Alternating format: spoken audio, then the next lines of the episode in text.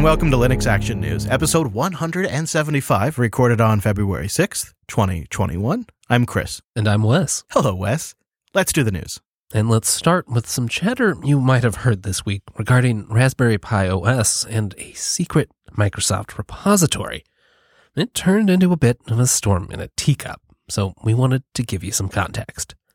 In a recent update to Raspberry Pi OS, previously known as Raspbian, a Microsoft hosted apt repository was installed on all machines currently running the OS without the administrator's knowledge or explicit permission. By all accounts, this change was made to make it easier for users to get access to VS Code, which is their recommended IDE for the Pi Pico.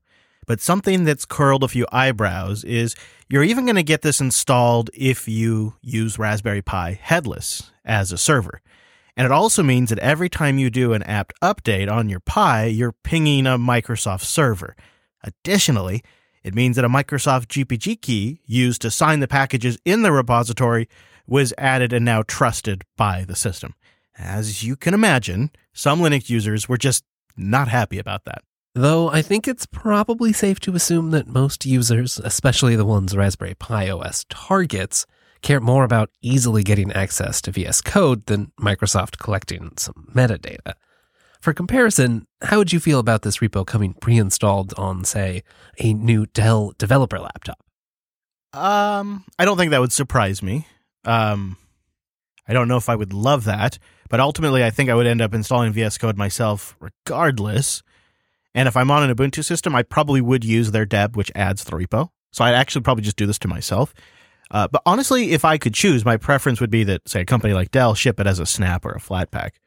That I think would be even better. Uh, but to your point, I would not be surprised. And it's something that Windows OEMs have done to an extreme for years. I think consumers have actually normalized it for so long. And we have to remember they're both the OEM, at like, you know, a Dell, and they're also the Microsoft in this comparison. They're also the ones creating the OS. They're fulfilling both roles. Yeah, to to that end, uh, my other tempering thought on this, and not to say I don't understand why people are upset. There, this was a change that could be concerning for a lot of folks, but the Pi is designed as an educational device, and to this end, Linux is kind of just an implementation detail. Windows also runs on the Pi, and it certainly also runs VS Code. Uh, we could have been living in a world where the Pi platform was built on Windows, and I'm, I'm glad that's not what's happening. Yeah, okay yeah, it could be worse. I guess is what you're saying. Um, I think though it's two things. I I think the community has higher expectations for systems that ship with Linux. Uh, just because Windows OEMs got away with something, it doesn't really mean we should repeat those sins. Uh, and I think there's also an issue around transparency about this change. It didn't end up in the changelog until a couple of weeks after it was shipping. Uh, when the community noticed the change, it was already done. It was already final. There was no upfront like heads up about this. That could have gone a long way.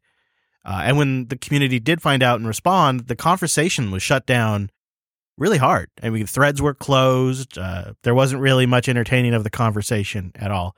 And you're right. I get this is the vocal minority, but I feel like that that minority is also the most passionate fan base. They're the group that's often pushing the products be- forward to be better. They're the ones that are telling companies you need to do better, and they're telling foundations you have to do better. And when they do that, they also end up being their biggest advocates. So I, I think they're a demographic that, while might not be the key target, is probably still worth listening to for market signals.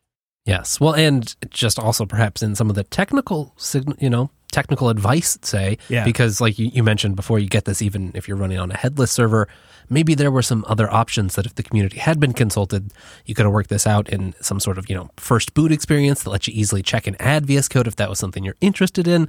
I don't know. The Linux community is very creative and probably could have considered some better options for this. This story, though, there's a few things that are notable about it for me. Uh, one of them being, I am not a big proponent of people actually using Raspberry Pi OS on their Raspberry Pis if they are a general Linux user. If you're brand new to the category, yeah, they do some stuff in there that make it easier. If you've run Linux for a couple of years, I think, you know, the Raspberry Pi OS might not be the best OS out there to look at. And I think it's in part because there's this disconnect between the expectations and priorities of a Linux enthusiast and the priorities of companies or foundations that are utilizing Linux for a product. You know, the foundation, like you say, really just wants something for a kid. They want something that is approachable by schools, it's approachable by everyday people, and that's a really no- noble goal. But it doesn't. It's it's not quite in line with what Linux users want. Linux users want an OS that frees people from surveillance, among many other things. And I think that's why this strikes such a chord. Yeah, it's always tricky when diverse communities come together on the same thing, but with somewhat different objectives. But thankfully, the Pi is an excellent general purpose Linux device, and it's quite easy to switch out your distro. Indeed, I've had a lot of success with Ubuntu and Arch on my Pis. Uh, but this week, another flavor of Ubuntu was updated that features Pi support. Canonical released Ubuntu Core 20. Ubuntu Core is a trimmed down version of Ubuntu, and with this latest version has been rebased to Ubuntu 2004 LTS. This release also adds support for full disk encryption, secure device recovery, and other features particularly focused around increased security. And of course, it's all built on snaps. Even the root file system itself is actually a snap that can be upgraded or downgraded. You could see how useful that is in the context of a product OEM. It's a version of Ubuntu that's more interchangeable. It's designed to be supported by hardware manufacturers for many years. Helped by that is that Canonical provides 10 years of maintenance for Ubuntu Core, which, as you can imagine, pairs nicely with the Snap system because you can keep running the same underlying operating system. Snaps ship their own dependencies built right in, so you can run the latest applications and keep the underlying base the same. For their part, Canonical says that there are already tens of thousands of industrial and consumer IoT devices from the likes of Dell, Bosch, and others. Hmm. Yeah, I know when I was down at Dell couple of years ago, even, they were working on an earlier version of this for their devices. They seem to like it a lot. And I think they've just doubled down on that effort. And speaking of that Pi support, Ubuntu Core also supports the new Raspberry Pi compute module to boot. Linode.com slash LAN. You go to that URL to get a $100 60 day credit towards your new account. Linode is the largest independent cloud, and they're our cloud provider. We run all of our new infrastructure on Linode. They are perfect because they have a good mix of technology and price. They're about 30 to 50% less than the other major cloud providers like AWS or Google. Have you ever thought about maybe setting up a desktop in the cloud? Linode totally embraces that. They have a document on their website that I'll link in the show notes that walks you through setting up the HTML5 Guacamole VNC client and XFCE, and even doing the whole thing with an SSL certificate, so everything is nice and secure. On top of that, on their YouTube channel, they have a video that walks you through how to do it. I mean, they're really on board with you using Linode however you want. And that's great for me because I have a custom VPN system I had to set up that works with my LTE router. It's this crazy custom Linux OS. And Linode has a guide on how to get something like that on a Linode server. They make it really easy to use if you've never managed a server before with their cloud dashboard, but if you know what you're doing, if you want to get under the hood, they totally are on board with that. They're Linux users themselves. That's how they got into the business back in 2003 before it was even called cloud computing. They saw where Linux was going. They used the technology, they love the technology, and I really click with that. On top of that, they've been a big supporter of the community for a long time, making events like Linux Fest Northwest possible. And now, now they're sponsoring independent Linux media and making it possible for a whole group of creators to give their content away for free. And you can get in on that action with a $100 60-day credit. Just go to linode.com slash LAN. See what Linode is capable of. With that $100 credit, you can try out object storage, dedicated CPU rigs, GPUs, etc. I mean, there's a lot you can mess around with and learn. And then deploy as your backend infrastructure. linode.com slash LAN. This week, Docker announced it has contributed its Docker distribution project to the Cloud Native Computing Foundation. If you're not familiar, Docker distribution is the open source code behind the Docker Hub Container Registry and many other registries. Yeah, that Docker Hub backend became known as the Docker distribution after the team took on a major rewrite of the original registry code, which was written in Python and it was a really early rough design. This new version is written in Go and it's been designed to be an extensible library of sorts, so different backends and subsystems could be designed to use it. So, why is Docker doing this? Well, they address that in their announcement and say that there are now many registries out there, with a lot of different companies and organizations providing registries internally or offering them as a service. Essentially, it's just become a confusing mixture of different Docker registry forks. Many of these are based on the code in Docker distribution, but have small forks and changes that they were not contributing back upstream. Docker hopes to make the project an industry wide collaboration with this move. This is also why they chose to host it in the Cloud Native Computing Foundation, known as the CNCF, and is sort of a neutral place for cloud tooling used across different companies. Yeah, and you also kind of have to assume this is a play to stay relevant, right? We're we're looking at a lot of different ways to run containers now. It's sort of become table stakes for a lot of different application deployment scenarios. So what do you do when your secret sauce is now built into every sandwich Linux sells, right? Like what do you do as Docker? I think this is sort of a continuation of the next phase of Docker. They're no longer necessarily leading the pack and are just trying to stay relevant and are one of the many players. I think hoping that this way, at least the code that they've designed can be out there and useful, even if it's not just in their sandbox. Well, and you could see how they still have some influence in this capacity. You know, they they still have name recognition. They're still recognized for having some some some really good thought and and ideas in this space. So I think this is something that plays well to that strength. Uh, the project is going to drop the Docker moniker and just be called distribution, and it's going to be available on GitHub. Of course, we'll have a link in our show notes. And as of now, the distribution project has been accepted into the CNCF sandbox, but they know what they're doing and they consider the project to be pretty mature. They are hoping it just moves to incubation shortly. It's got these stages it has to go through. We learned this week that Google is funding a project at the Internet Security Research Group, the folks behind Let's Encrypt, to port a crucial component of the Apache web server from C to Rust. Oh yeah, of course. This plan here is uh, it's looking pretty good. They're going to develop a module called Mod TLS, nice and simple. It'll be based on Rust TLS, which is an open source Rust library developed as an alternative to the C-based Open SSL project. Yeah, Apache strikes me as a pretty good candidate for this work since it's got a modular design already, and that should hopefully make it possible just easily replace those individual components and modules without having to rewrite the whole dang thing. And all the Rust hype aside, this actually does seem like a great fit. Rust was designed as a memory safe programming language, and it comes with protections against memory management issues that have often resulted in security flaws, which that sounds like a that sounds like great protections for a TLS library. And memory safety vulnerabilities have dominated the security field for the past decade. They've been no joke. They've been used to take over entire systems, desktops, IoT devices, and so on. I mean, a great example of that is the sudo vulnerability we were just talking about last episode. Yep. And just to put a little more data behind that, Microsoft said in 2019 that the percentage of memory safety issues patched in its own software had hovered around 70% that's of all security bugs for the past 12 years.